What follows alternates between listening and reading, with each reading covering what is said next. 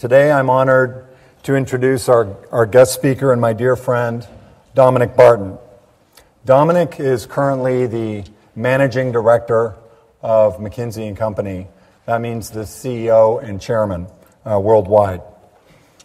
We served on the board of McKinsey together, and actually, in many uh, crazy places all over the world, I was thinking back on all the places we did either client service or firm service, and we found ourselves together in places like Moscow, the United Arab Emirates, Japan, Korea, uh, Belgium, Silicon Valley, basically all over the world. And Dominic is a person who actually has changed my life. Uh, and I want to publicly acknowledge that he's done that. He did, he's done many things for me, including mentoring me, but he also did two things that uh, he didn't need to do, but made a difference to me. One was that he appointed me to the role of leading McKinsey's uh, leadership development and learning, what I called McKinsey University. And that was a role that actually touched me so strongly that it made me convinced that I wanted to pursue a second career, which led me here to Darden. Um, and he made that appointment. And the second thing he did, uh, without, uh, without asking anything, is he wrote my recommendation for my doctoral program at UPenn at a time when we were both on the, on the board together. And I think I might have put him in a difficult position doing that. But I appreciated that he, he did what he thought was the right thing for me. Um, and I'm very grateful for that, Dominic. Um, in his 30 years with McKinsey, he has basically served clients all over the world in just about any industry you can think of, whether it's banking, whether it's consumer goods, telecom, industry. He, uh, he led McKinsey's South Korea office. Then he became the chairman of McKinsey in Asia. Then he became the chairman of McKinsey and Company worldwide. Uh, he's a very prolific author.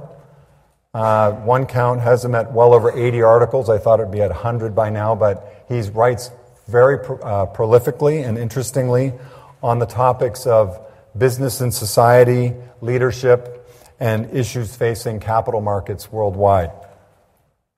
Dominic is also a very interesting person.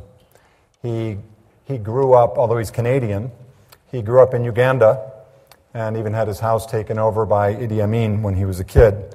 He's a Rhodes Scholar uh, and a truly, truly global person. In fact, I don't believe I've ever met somebody that has traveled more frequent flyer miles in my life. Um, but it means that he really has an incredible view on what's going on in the world and what's on the mind of the CEO. Uh, he also, well, I could share a number of interesting stories that uh, happened over late night wine and partying. Um, but just one I will share is um, that we do, after one very, very late night at my home in Belgium, uh, we both discovered that our favorite song in the world was Comfortably Numb by Pink Floyd. And that led to me uh, being invited to sing in front of the entire McKinsey Partnership Group, um, which was another first at McKinsey. I, I hope we didn't embarrass him too much, but we still share that passion and many others. Now, today he's going to speak to you on leadership in the 21st century and global forces. Uh, and time permitting, at around 2:45, we'll also take uh, some questions.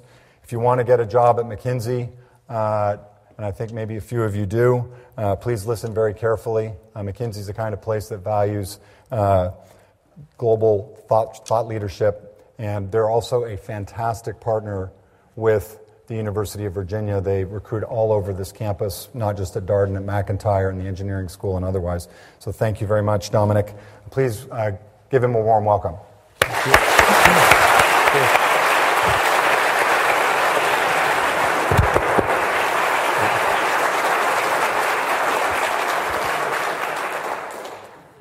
Thank you very much, Scott. It's a, it's a real honor to be here.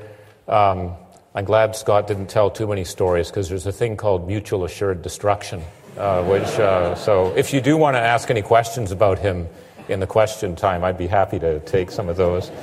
But, but it's, a, it's just a, it's a great pleasure to be here, not only uh, because this school is such an important leadership factory uh, for not only the United States, but the world. And I'm embarrassed to say this is my first visit, even though I've been in this role for seven years. So it's shame on me for such a distinguished school. So I'm, I'm just delighted to be here, and I've already been taking notes from Scott. He's been rattling off all the entrepreneurship and all the activities that actually occur not only at the school but also in Charlottesville and, and so forth.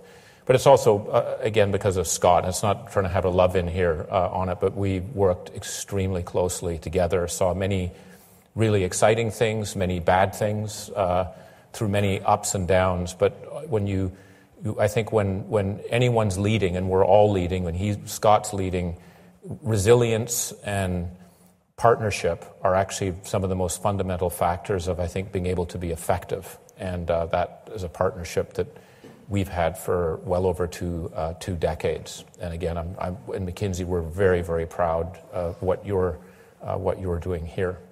So, what, what I wanted to do over the next 30 minutes, and I, in a typical McKinsey way, I've got way too many slides, so I apologize, but I'm going to just, they're, they're kind of like background narrative while I talk, so I'm just going to flash through them. But as Scott said, I, I wanted to talk really about leadership, but I don't think you can talk about leadership unless you know the context in which you're leading. So, this is the global forces are really to put uh, the, the, the, context in place to understand what leaders are going to need, need to do. And the basic message I would just say is a lot of what we were taught about leadership in the last 10 years, I don't believe is relevant or as relevant as what we're going to need to be taught and think about as we think about the next 10 to 15 years. Because a lot of what we are taught, which is important, is what leaders do, you know, how you align an organization, what sort of ambition you set uh, all of the KPIs, the understanding the functions of how organizations work, and so forth. But I'm increasingly of the view that as we look ahead, the most important factor or muscle in leadership will be the character of the leader, who you are versus what you do. So that you can go to sleep now. If you, that's the main message I, I wanted to give. It's not what you do; it's it's who you are, and the who you are is some, it, there's muscles there that can be developed. You're not born with it or not. And, and so I'm going to talk a little bit uh, about that. But let me uh, quickly go through the, um, uh, the, the, the, global forces. Um, there are basically four forces that are underway, at least that we see, that are going to make this next 10 to 15 years an extraordinarily unique time in history. Uh, and again, I would view, when I say that, I'm thinking in a 300 year time frame, not the last 50 years. In 300 years, I believe that historians will look at this next 10 to 15 years as one of the most vital, dynamic, volatile, dangerous, optimistic times that, that we've seen. And it's because of these four forces that are underway. We've got a massive shift in economic power towards Asia and Africa that we're well on the way into. We've got technological change, which you know, Larry Summers would say we're, we're only in chapter one of a 100 chapter book, and, and we know already what that's doing uh, in terms of, the, of changing our lives.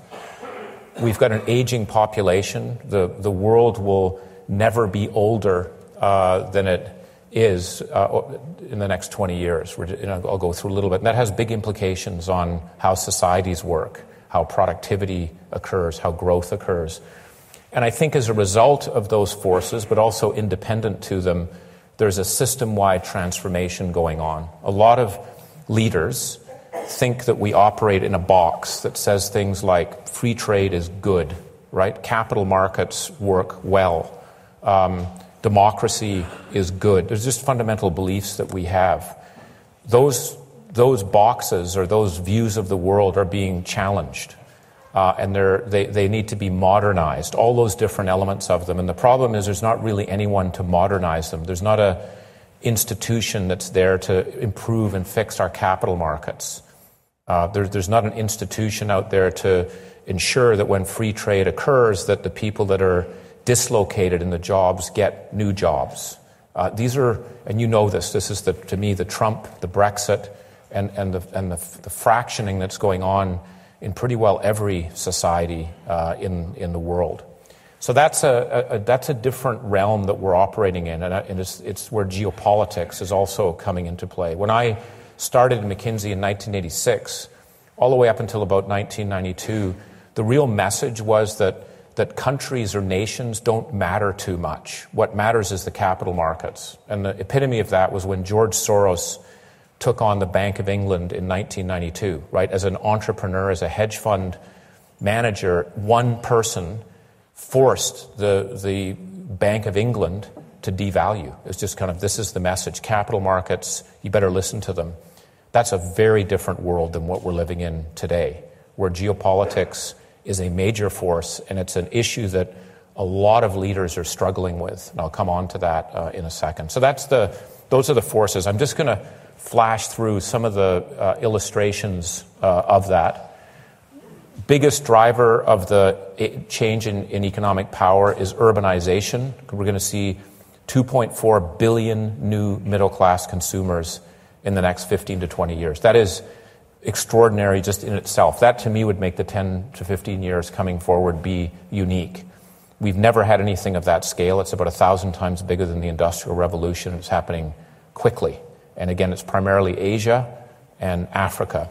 And if I might say, particularly for students, as you look at this and you think about, and I, I notice you, one of the things that I admire about Darden as well as the international makeup of the class, which is important. But I think as you look at your own next 10 to 15 years, think about relationships that you're building or understanding in these parts of the world because they're going to matter big time in your, your time frame. Um, and that's important. And it's very important to do, I think, in the next 10 years, not uh, in the next 20 years. One, one example of this I like to show is just through pictures. This is Shenzhen, where Deng Xiaoping did his famous experiment, right? That's what the phrase he came up with. He said, I don't care if the cat's a black cat or a white cat. I don't care if it's a communist cat or a capitalist cat. If it catches the mouse, I like it. He said, that's where the cats played. That's Shenzhen 1980.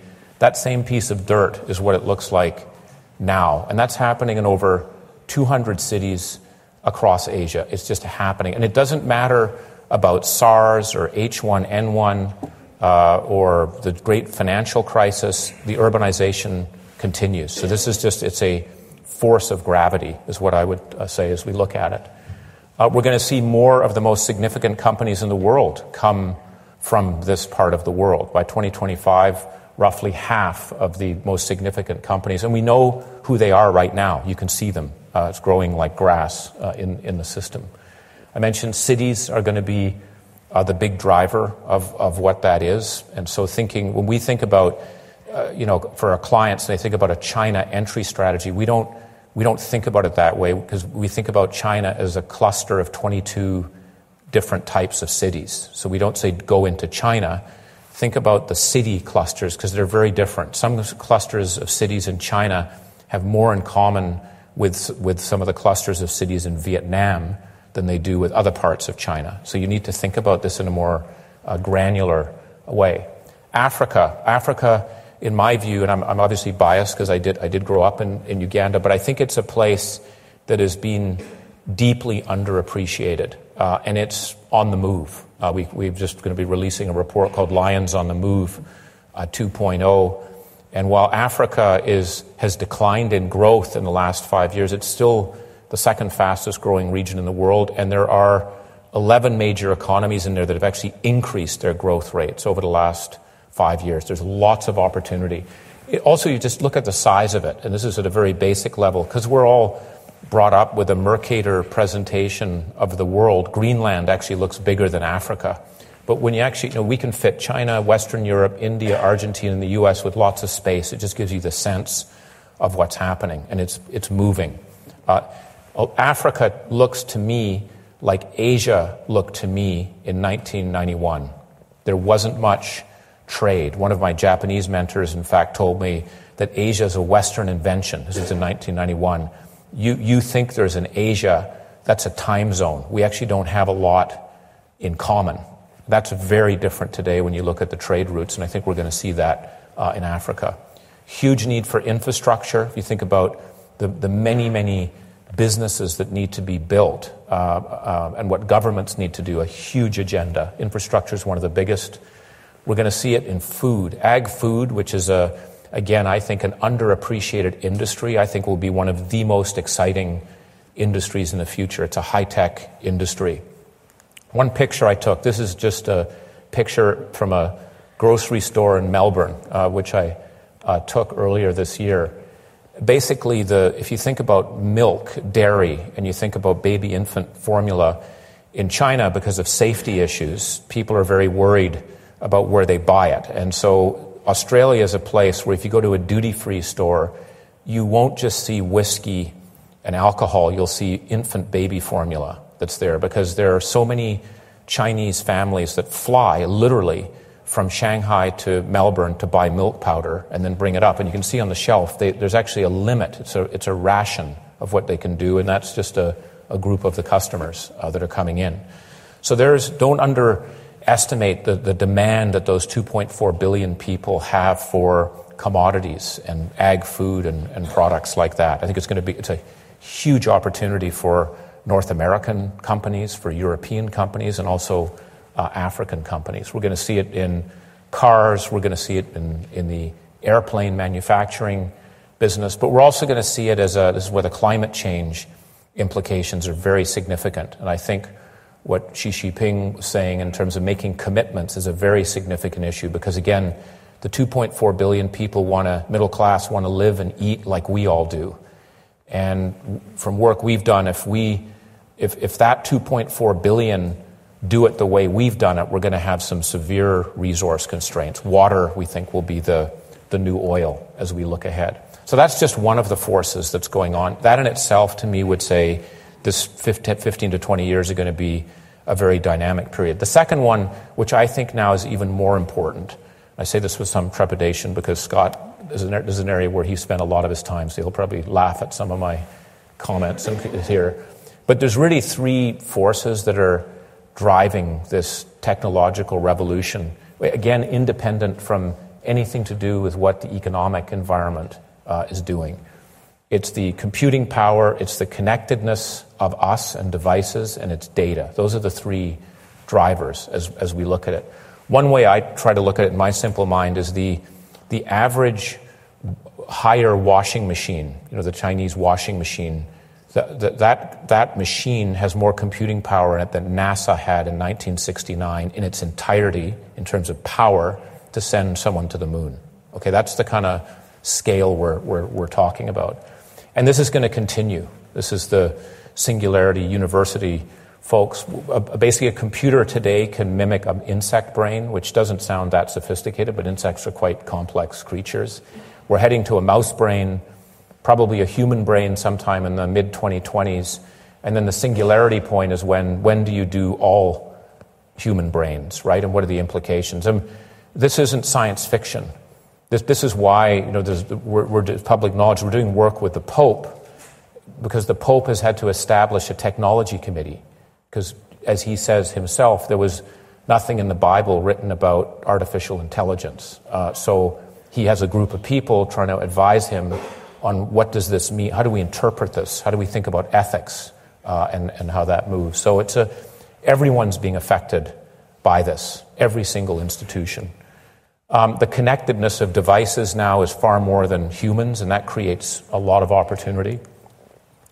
And it's not just the, the sort of the power of computers and the connectedness, it's also the innovations going on in many other different areas from you know, uh, energy storage, what batteries uh, can actually do, material science, graphene, uh, what, which is being developed in uh, Manchester, uh, blockchain. There's just there's a whole range, and I'm sure in five years you'll chuckle at this chart and say, "I can't believe these guys didn't think about X, Y, Z, and A." It's just it's it's hard to keep up with these, and they're all they're all transformative. It's obviously affected all of us at a very human level or on the consumer side, but it's also affected us on the business side. Now, just two seconds on this chart. This is, you know, GE made a very major pivot from being basically an advanced manufacturing company, a well known advanced manufacturing company, to saying they want to be a software company. And it, it wasn't a gimmick. The reason they did that, this is from Jeff Immelt, was if you take a locomotive, which is one of the many products they produce, they spend a lot of money focusing on, you know, the metal that's used in the wheels, the power input output ratio, the, the manufacturing, the, the power, the resiliency of that vehicle. And the way you measure the, the sort of the asset uh, value of that vehicle is its average speed. That's, that's the value to a company, like a railroad company. And this may be a weird sort of piece of information, but the average speed of a locomotive in the United States is about 22 miles an hour, right, every hour per day.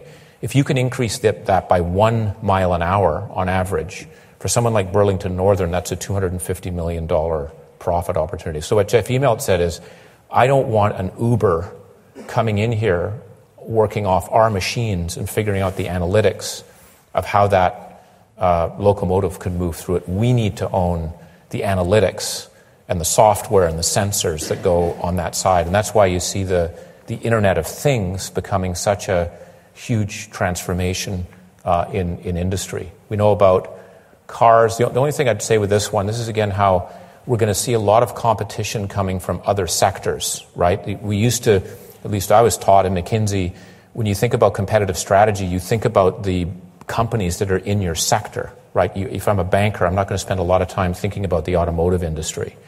Well, today you better think about what's going on in other industries. One example I'll give you here is if you think about uh, cardiac surgeons, right, which is a, a very important you know, profession. It's actually a, it's a big business. If you're one of the best cardiac surgeons in New York, uh, you probably don't think too much about the automated vehicle, but you should, because unfortunately, this isn't a good topic to talk about after lunch, but most of the hearts that come for the heart transplants are supplied by car accident victims, right? So you're going to see a sudden change in your supply chain, if I might use that phrase, if you're a, car- a cardiac vision. So you, you, you, these are things that you, you, you need to think about. It's changing views about, again, I was taught that if you are going to build a business, you have to own some assets. Well, some people have showed us you actually don't have to own assets.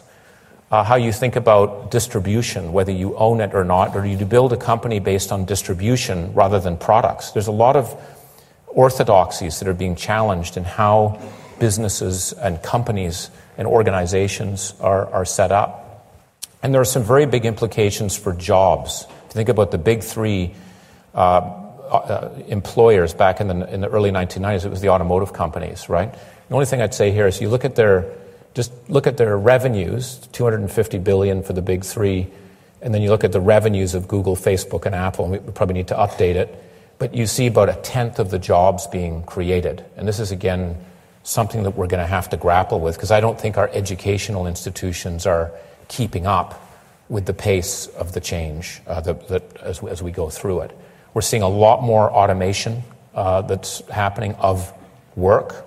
Um, we're doing some work right now in, in Canada, it's pro bono with the Prime Minister to try and increase the growth rate by 200 basis points in Canada. One of the things we're looking at is for the 18.1 million jobs, we think that half of them have a high risk of being automated uh, in, the, in the next 10 years. And again, that's a, that will have a huge, if we don't think again about job relocation, training, that's why I think universities are not going to be places that we go to twice or once in our lifetime, but maybe six or seven times uh, through it. So I hope you like the places where you're living here because you're probably going to be coming back uh, many times. That's why I'm here. I'm hoping I can get a room at some point in the system.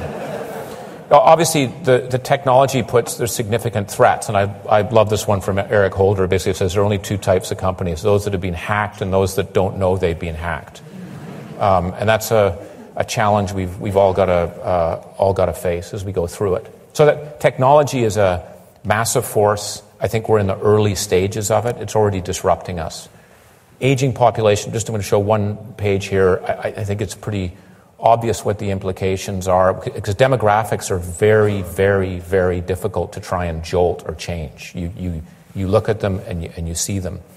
And this has an, a, significant implication for productivity growth because the biggest driver of U.S. productivity growth over the last 50 years has not actually been technology, it's been women entering the workforce uh, in the late 60s and 1970s. That was the single biggest push what we're going to see in many of the OECD countries is people coming out of the workforce because of the current pension age. So we're going to have to work longer. It's just not going to work. We're going to have to work longer. Um, and we're also going to, I think immigration is going to become a very important thing to do. So much uh, against the sort of pl- current political debate here, I think we are going to want to attract more people to be in the countries. That's why in the Canadian work, what we're doing right now is saying we should triple the immigration rate from what it is today, and people are actually supportive uh, of it. We're going to see more of that. Older people also cost more money. And as I get older, I think it's good to have more older people around, but, but we're pretty expensive uh, to keep moving.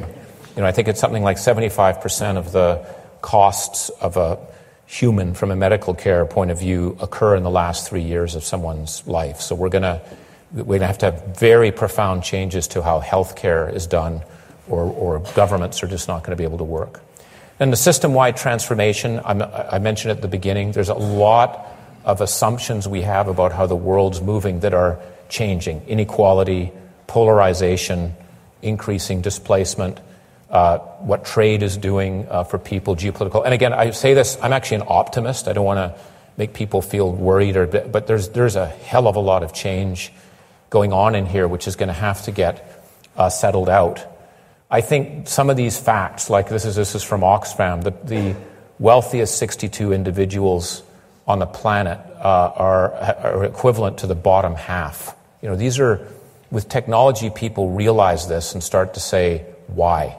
Is this right? And, I, and by the way, as a good capitalist, I don't believe that you should have equality. I think inequality is part of a system. But if you don't have equality of opportunity, you have a very bad outcome. And that's what we're seeing more of. That's what worries me. I think we are not seeing the same level of opportunity uh, that we had uh, in the last 10 years. And our, our, data actually shows it. This is data we just recently looked at, just at income levels. We're roughly, uh, the, you know, you, you've got 560 million people whose incomes have either stayed the same or gone down in 25 of the most industrialized countries in the world over the last 10 years. And so Brexit is not because of ignorant people not understanding how the system works. It's people who have not benefited, uh, they've not participated in the change of, of what's going on. And we're, again, seeing that here. We're seeing it in Mexico. There's not a single country that's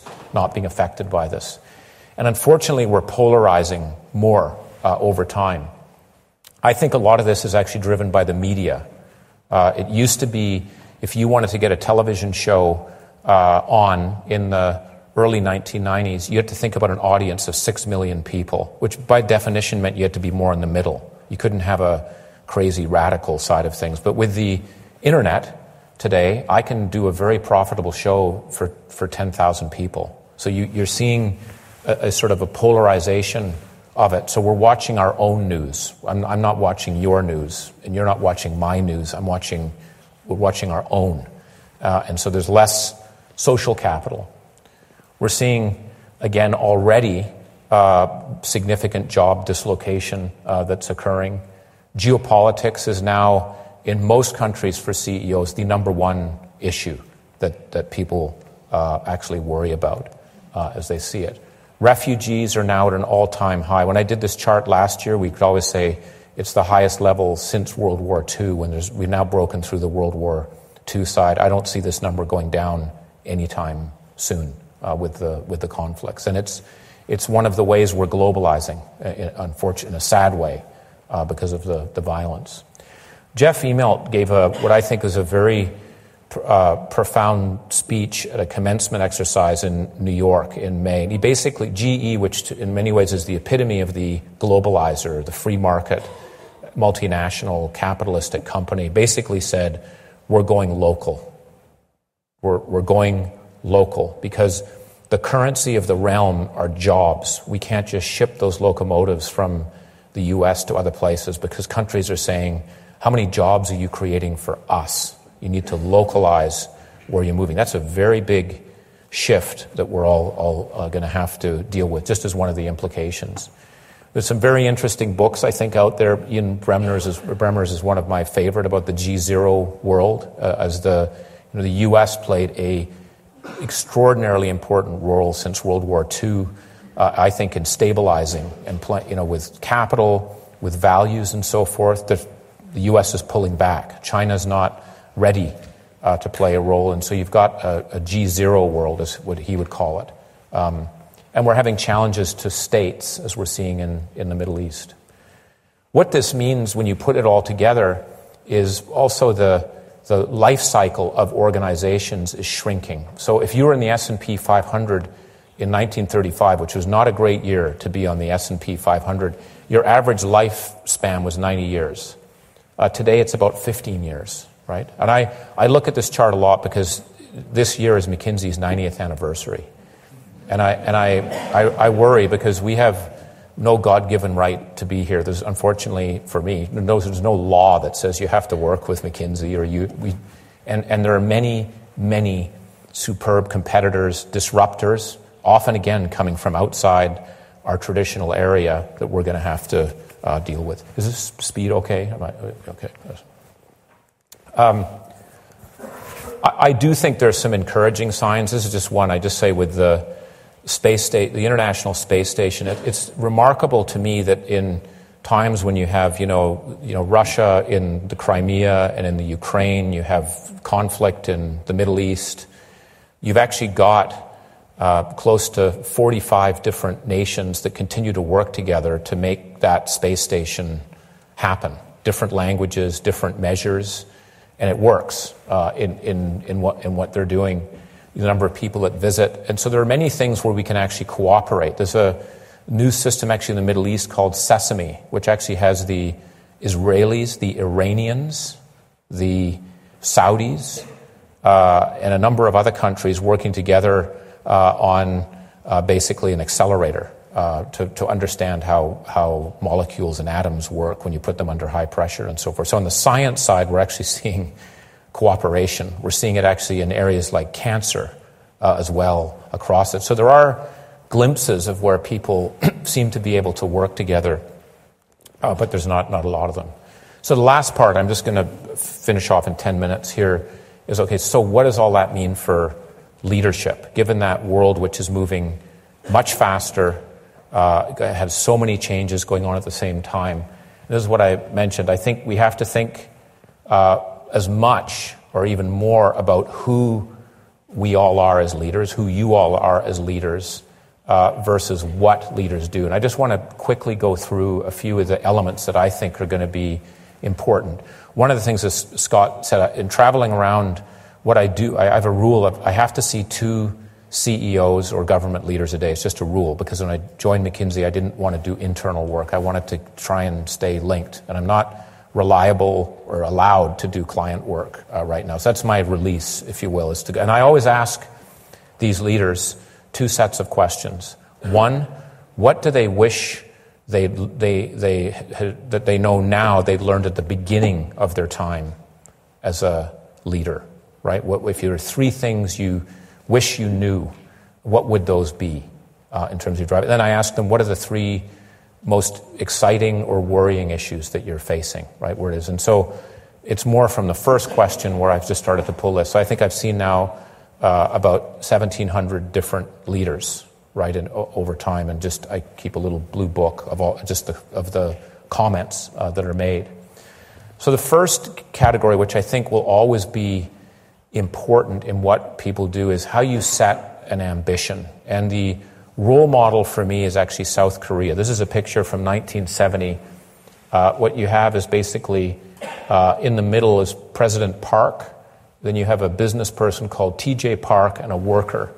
And they're in what's called the POSCO pit, right? This, Korea at that time had a GDP per capita less than the Philippines, right, at the time, right? It was a very, very poor country, no natural resources. The World Bank had told the, uh, South Korea, you should never build a steel mill. You have no energy, you have no resources, you have no economy. What the hell are you doing? And I can tell you, if McKinsey was there in 1970, we would have said it 10x. Don't do it. These guys did it. And POSCO today remains the most productive, profitable steel company in the world. These, these are the guys that, that built it in that dirt pit. And it's ambition. Uh, you know, ambition can be crazy. you have, there's a fine line between bold and crazy uh, in all of these things as we go through it. So, but what I would say is there's been a, what I always tease my Canadian counterparts who were doing the work, I said, imagine, let's just do the thought experiment. If South Korea all of a sudden owned Canada, what do you think they'd do? And, it's, and I actually got a bunch of South Koreans together to say, let's pretend you do. What would you do? And it's really interesting uh, to see where it is. And it's a, to me, it's around its ambition. What's the, and in a world that's changing quickly, where there's a lot, where, where a lot of it's going to be around talent and people, that, that's going to matter so much more with what we have with technology. What's your ambition? I, I don't, ambition again can have negative connotations. I don't, this doesn't mean greed. this, is, this is about where do you want to take the organization uh, to be able to be relevant, to be able to be significant and resilient over time. You need to think about, uh, think about that. Another, I find a lot, there's a lot of, I, I find a lot more actually inspiring stories or inspirational stories from a lot of the Asian leaders. This is uh, the CEO of Haier. If you don't know about Haier, it's well worth reading how they've been transforming their organization. But this is one of the, the boldest leaders challenging themselves. They've gone from an 80,000 person pyramid organization to basically a flat organization with 200 business units, right? Again, things that McKinsey would have told them never to do. You're going to create chaos. This is crazy. You can't move that many people. Well, they did it and the performance uh, that they've achieved and the energy that they've created with the talent uh, has, been, uh, has been remarkable. Uh, this notion of anticipating the second bounce of the ball. Often, when we think about an action that's going to occur, we say, well, therefore, this is the next step, what you should do. Actually, the most important thing, and this came from Alex Gorsky, who told me this, he said, the thing I wish I'd learned at the beginning was that it's most important to think about the second bounce of the ball, not the first. The first is kind of obvious. It's the second and third that you don't know where things are going. And that's where the opportunities and the risks uh, are often uh, going to be.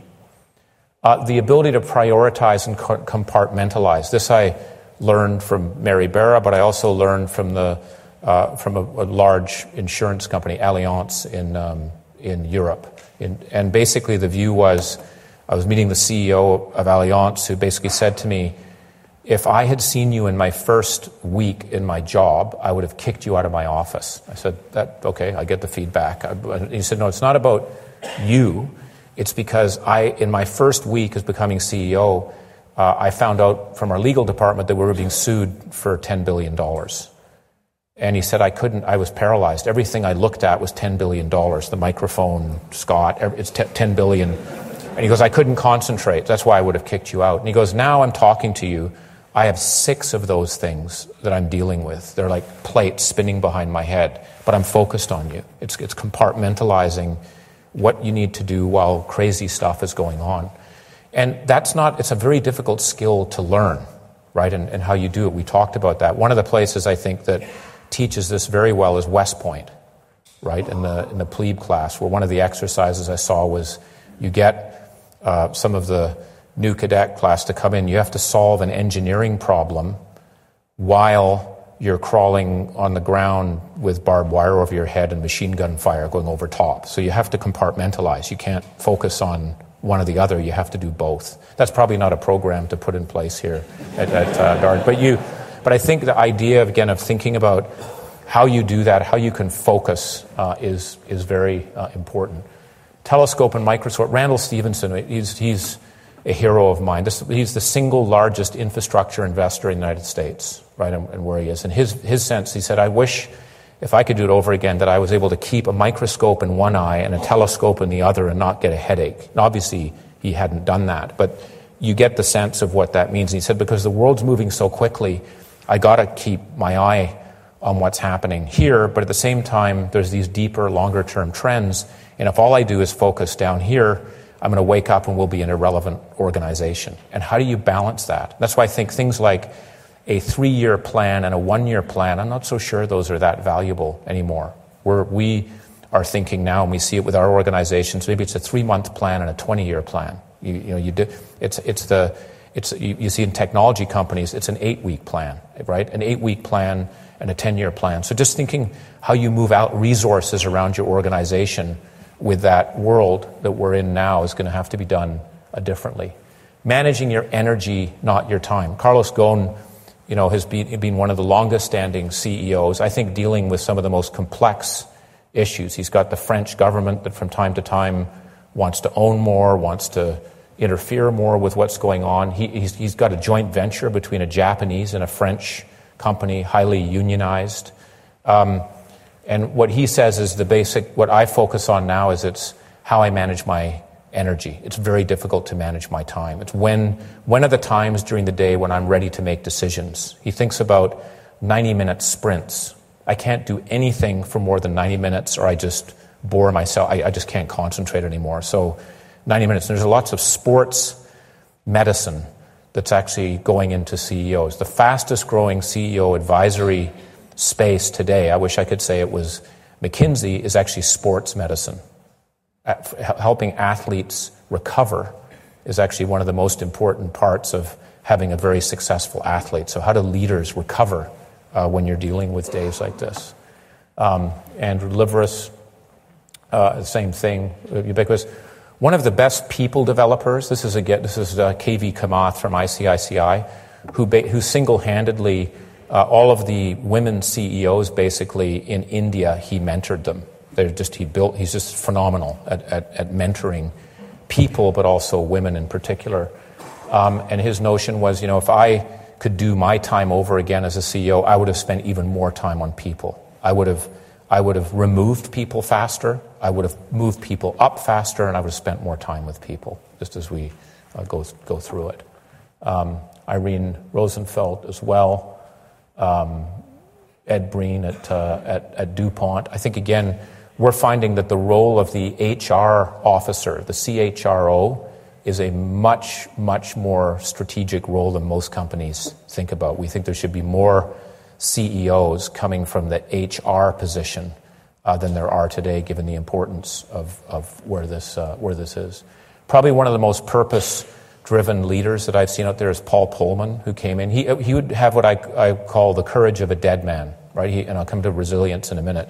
He's someone who, you know, he was at Procter and Gamble, right to the top of the chain, didn't become the CEO, was hired then by Nestle, came right up to the top of the chain, wasn't made CEO, and then Unilever asked him to become the CEO.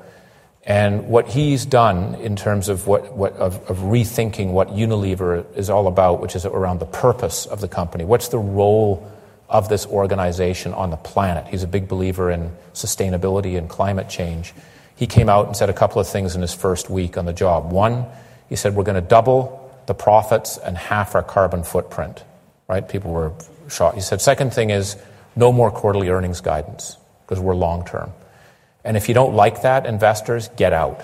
Literally said that. And then I said, Well, how did that go? And he goes, Well, one thing I learned is it's easier to lose investors than to gain them. So that was it. But he said, but he said, frankly, in my first three months of my job, there is no way that I could be fired. Right? Uh, and so this is the time in your early part as a leader to set the mark and the bar. And I think he's doing that for, for, for a lot of, uh, lot of leaders as we, as we go ahead.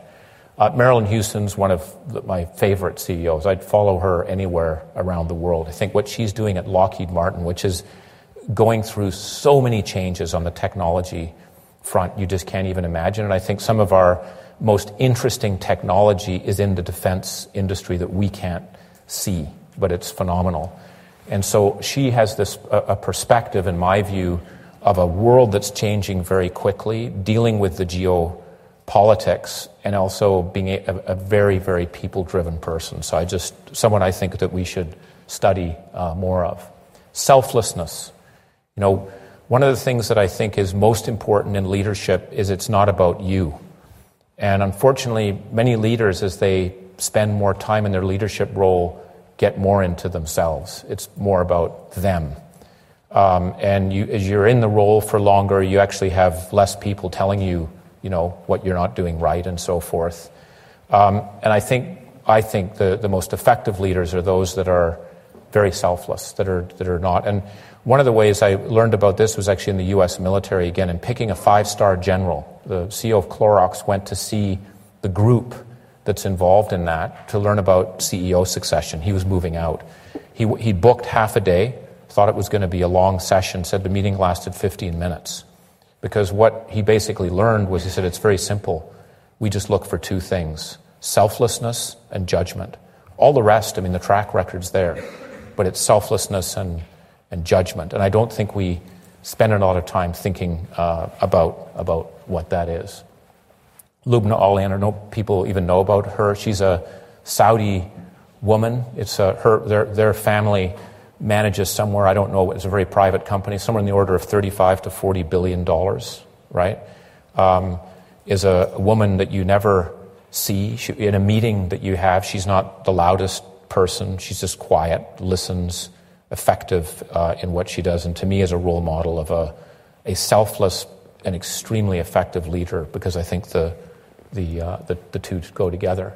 And I think, again, there's the, the issue of judgment as I come through it and decisiveness. I think you know, President Obama has talked about this, that unfortunately the toughest decisions come up to where he is because they haven't obviously been resolved. And often those decisions are right versus right decisions, right? This is where many CEOs I've talked to say, if I could do it over again, I actually would have redone part of my education. I would have taken more philosophy. You may not know this, one of the most popular MOOCs for CEOs is basic philosophy. And you'd say, well, why, why is that? this is the next slide. Is not, there's not a CEO here on this picture, but it's, a, it, it, it's a, um, basically a, a picture trying to represent Fonterra, which is the largest dairy company in the world. And I remember meeting the CEO and I said, What did you learn? And he said, The, the hardest thing uh, that I've had to learn is how to deal with right versus right decisions. I said, Well, w- I'm not a philosopher. Tell me, what does that mean? He said, Okay, I get a decision like this once a week. Let me tell you what last week's was. One of my researchers, research scientists, came to me and said, We can increase the production of one of our average dairy cows by 25% if we abort the fetus three weeks before the calf should be born. Okay, so you, one lens could be it's an animal. I don't, I'm, we're making milk. You know, you got, got to produce milk. We're going to do it. You could have that view. So, the second view is you could say, I could have that view, but worry about what my consumers might think because they may not think that way and say, well, that, that seems a little bit unethical. Or you may just not believe that that's the right thing to do in treating an animal. He goes, there's no, there's no guidebook for that type. I can't, I, don't, I can't go to a business school that's going to tell me how to make that trade off. It's, a, it's, it's judgment, but you have to make a call. And he said, I get one of those types of things a week uh, as, as, as we go through it. So, again, I think thinking of that uh, is important. The notion of being destructive and challenging your orthodoxies, I think, is fundamental. Klaus Kleinfeld is someone I think who's done that very well at Alcoa, willing to completely break up the company for the company to be more successful. Ed Breen also did that um, at, at, uh, at Tyco. And then resilience is the last one I want to talk about. You know, we, all, we all understand what Jack Ma has done. It's very interesting when you look at his, his background.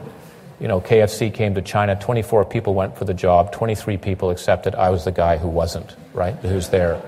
Incredible uh, resilience uh, in, in what he did. And I think this is one of the most important muscles that we need to have. And some of the work that Scott did in McKinsey when we were looking at leadership development, one of the areas we looked at was why are some people more fulfilled than others? And we looked at everything over a 30 year time frame. We looked at what schools they went to, what nationalities they had, what type of projects they did, were they, which sectors were they in, what, how many mentors did they have. You know what the one single differentiating feature between those who felt more fulfilled, and this included people 10 years after their time in, in McKinsey. The one differentiating feature was the more fulfilled people had more failure than the less fulfilled, which kind of, I said, that must be, you got it backwards. It might, you, you, it, you, something's wrong. And I said, no, that's what it is. And it's, it's this notion of taking risk, but getting yourself back up again to, to move forward. And I think that is extremely important when, when you see leaders. And I've seen leaders blow up who've had wondrous golden boy or golden girl careers, and then they hit an issue which may not be fair. It may not be because of what they did, but they can't handle it. And, and then it blows up. one CEO, I remember uh, from a company that's generated a lot of leaders, and I asked, What was your learning after the financial crisis? Said, I learned about character and leadership. And I said, What do you mean by that? He said, Well, two of my top 10 leaders cracked like glass when the temperature went up to 1400 degrees. They literally they were paralyzed. And these are people that had built businesses, turned around businesses, lived in different countries, but they and I said, What do you do about it? And he goes, Well, I can't cook them up. To, I can't take my leaders and stress them out to the hilt and see where it is. So I said, What do you do? He goes, I asked them to stay overnight at my house. I said, What do you do? Like, why do you do that? He said, Because I want to get the sense of the, the character, the informal side more and where they are and what's happening. So I said, Your new model is a sleepover. Is that your, how to your development path? But this resilience is key. And the last one I just show is I, I you look at Abraham Lincoln, right, and just look, just look at that list of failures or in issues that he, he had to deal with as, as, he, uh, as he went through it. So again, this is not a cry to go out and fail like a madman uh, on it, but I'm just saying, but it is a cry to take risk and try uh, different things uh, as we go through it. So anyhow, I'm going to shut up. I've talked for too long. I, I hope that's just given you a picture of a a world that is like we've never seen it before. I think an exciting uh, time. It's going to take a lot of leadership. I'm jealous of you because you you are all going to lead. I think in one of the most exciting times that are there. But I think we're going to have to focus more on the who leaders are uh, as much as what leaders do. Well, thank you very much.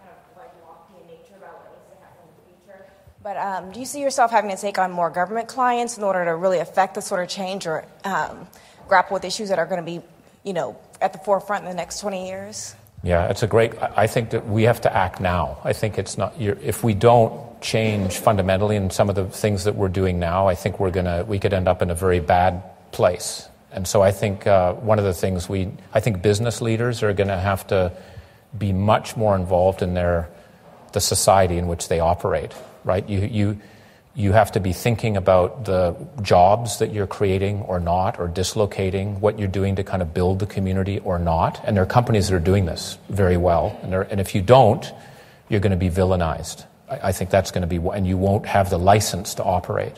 Um, so I think business leaders are going to have, they have to do it now, not five years from now, or ten, they have to get involved. And I'm seeing it, Coca Cola is actually doing a lot uh, on the societal front. If I look at what they're doing in Mexico, they're doing a lot on resources. I'm not. I'm just picking them as, a, as, as one example. There are a number of, of others, but we're going to have to have more of that happening now. I think in government, this is on the political side. It, I don't know what to. I'm not. A, I just don't know what to do there. We need. We're other than say we want. We need more leadership, which is not a, a very helpful thing to say. But what I do think we're, we're, we're going to have to have is to also have. We're going to have to have an, an invention and innovation in policy. So, the last, in my view, one of the last big policy uh, inventions that was done in the, let's say, 100 years was pensions, right? Bismarck came up with pensions in 1881. We don't have, there's been healthcare reforms of sorts in different parts of the world, but I think one of the biggest reforms we're going to need now is job dislocation, and we need it fast. You know, people talk about Pittsburgh being an amazing story because you know it was a steel town. It, it, you know the steel workers lost their jobs. Now it's become a health center. Well, the problem is those steel workers are not the health workers. They're still unemployed, and we're going to have to have an innovation in policy now to deal with that, or we're not going to uh, be able to move it. So I think there's a huge agenda to deal with now, and I think it's important for business to get involved in that, and I think also for for people that are in the civil service, if you will, to also be innovative and creative because it, it's just not going to work otherwise. Um, and, and you know, I think, I think my heroes there is I look, Angela Merkel is one of my, she's a bold leader, has a view of what she's uh, uh, trying to do and be able to drive it. I think The Canadian Prime Minister is of that ilk too, trying, trying to make it work. But there are not a lot of leaders to look to who are long term in, in what they do in dealing with fundamental issues. So. so much to coming to UVA. My name is Sean, undergraduate study politics and commerce. I have a question for you is what worries you the most as a leader for McKinsey and the global business community? Uh, I have quite a lot of worries I, I have. I, I, think, you know, one, and, one I actually worry quite a lot about is cybersecurity because we're, uh, we, we do a lot of confidential work for about 2,500 institutions around the world. Some of them are governments, you know, so they're companies that are working in technology. And I worry about that Eric Holder uh, comment about being hacked, right? And that, that affects our trust. So that, that's one, at one level I worry there. Um, I, I, also worry about, and this probably is not a very good comment to make when I'm try, I'd be keen on trying to recruit as many of you as I possibly can to McKinsey. But one of the things we, I worry about is, you know, McKinsey, we work with the CEOs, leaders of organizations in building businesses globally, restructuring. You know, we're at the tip of the spear of all this disruption. And so we're we can be, we are elites in a like we're the group it's quiet group doing this stuff we're benefiting from globalization and, and i worry I, I worry about who are these people from mckinsey and who gave them the right to do this we're private we're not regulated i'm just and, and i i think we have to be very thoughtful about what, what it is we're doing in the countries that we're operating in? What, you know, what's the role we're playing in terms of are we building businesses that will create jobs, like our, the mix of our work?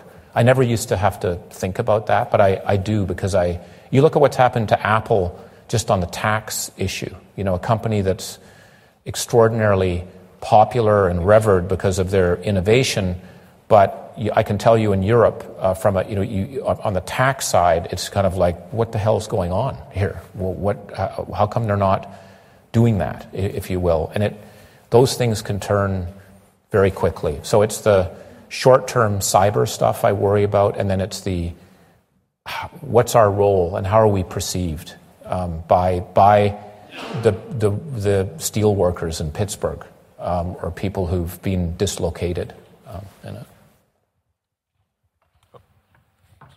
You talked a lot about the changing evolution in time periods and how short term and long term are fluid definitions. But I'd be curious, as aspiring leaders, what is your perspective on the amount of energy and attention from leadership that should be focused on the tactical and the short term decision making on a quarterly basis versus some of those longer trends and, and, kind of emerging vision of the organization? And how do you divide and how do successful leaders divide their energy towards those pursuits?